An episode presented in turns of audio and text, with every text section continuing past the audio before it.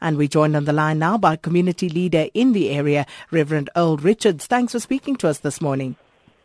Good morning, Sakina. Thank you very much for having us. Uh, Reverend, I mean, if you could just talk to us about, you know, some of the major challenges that the communities in this area face. Well, Sakina, um, I think the greatest challenge currently is unemployment. Um, and obviously your other social um, problems around, like in other communities around as well.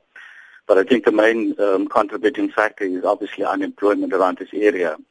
We, we, we're quite well known for the mining industries, but we're also quite conscious about what happened in the past um, since, since um, 1994 or after 1994, that some of our mining houses closed down um, different mining different mines in the area, like the copper mines, um, diamond mines, but um, there is a blik of, of hope since that some of the companies now really sort of taken over some of the mining areas.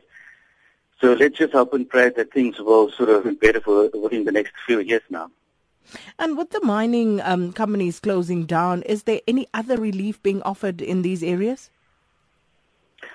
And um, there are, there are, there are local, um, your, your local businesses, your local uh, municipalities, government itself offer um, different relief programs, projects, but obviously that's a short-term relief. That's not really long-term. It's, it's, and my, my biggest fear as a priest around here is, and that's what we also sort of realized yesterday when we handed out with gifts of the givers the different food parcels, is what I'm really scared about is to making really people dependent.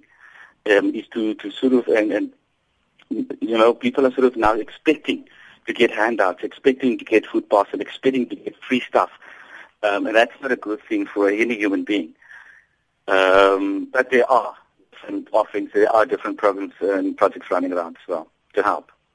But it's short term short term because uh, uh, then you start need to uh, you need to start looking for long term solutions to these problems and you know having served in the municipality yourself you know where where do you see these solutions coming from obviously the the first thing that people are looking up to is of your your your leadership in the communities your councillors your municipalities the government itself um, creating spaces and a conducive environment for investment because Namaqualand is quite well known for its uh, mineral resources um, and also environmental resources and the mariculture we have around here as well.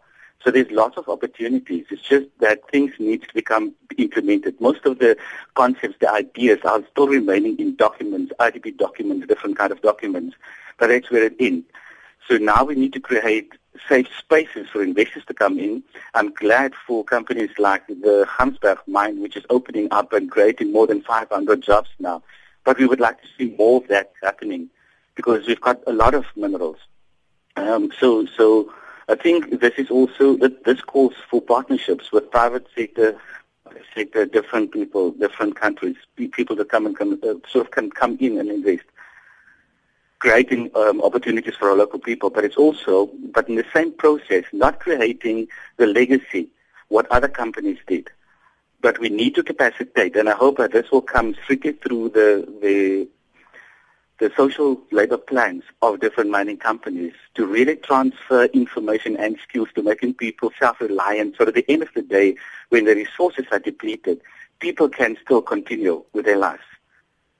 Now, uh, Reverend, this was the first leg of the distributions. Uh, where will the group be going to next?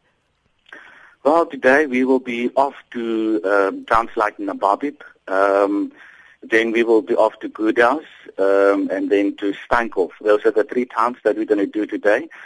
Let's just hope that the heat is not that much today. I know I saw that in the weather forecast that it's 40 degrees today yeah. in Goudas.